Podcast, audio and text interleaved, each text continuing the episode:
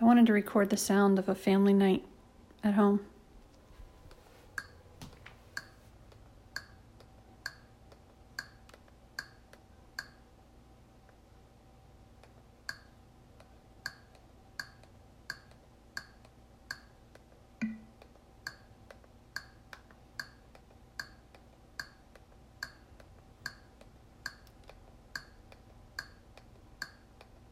Followed by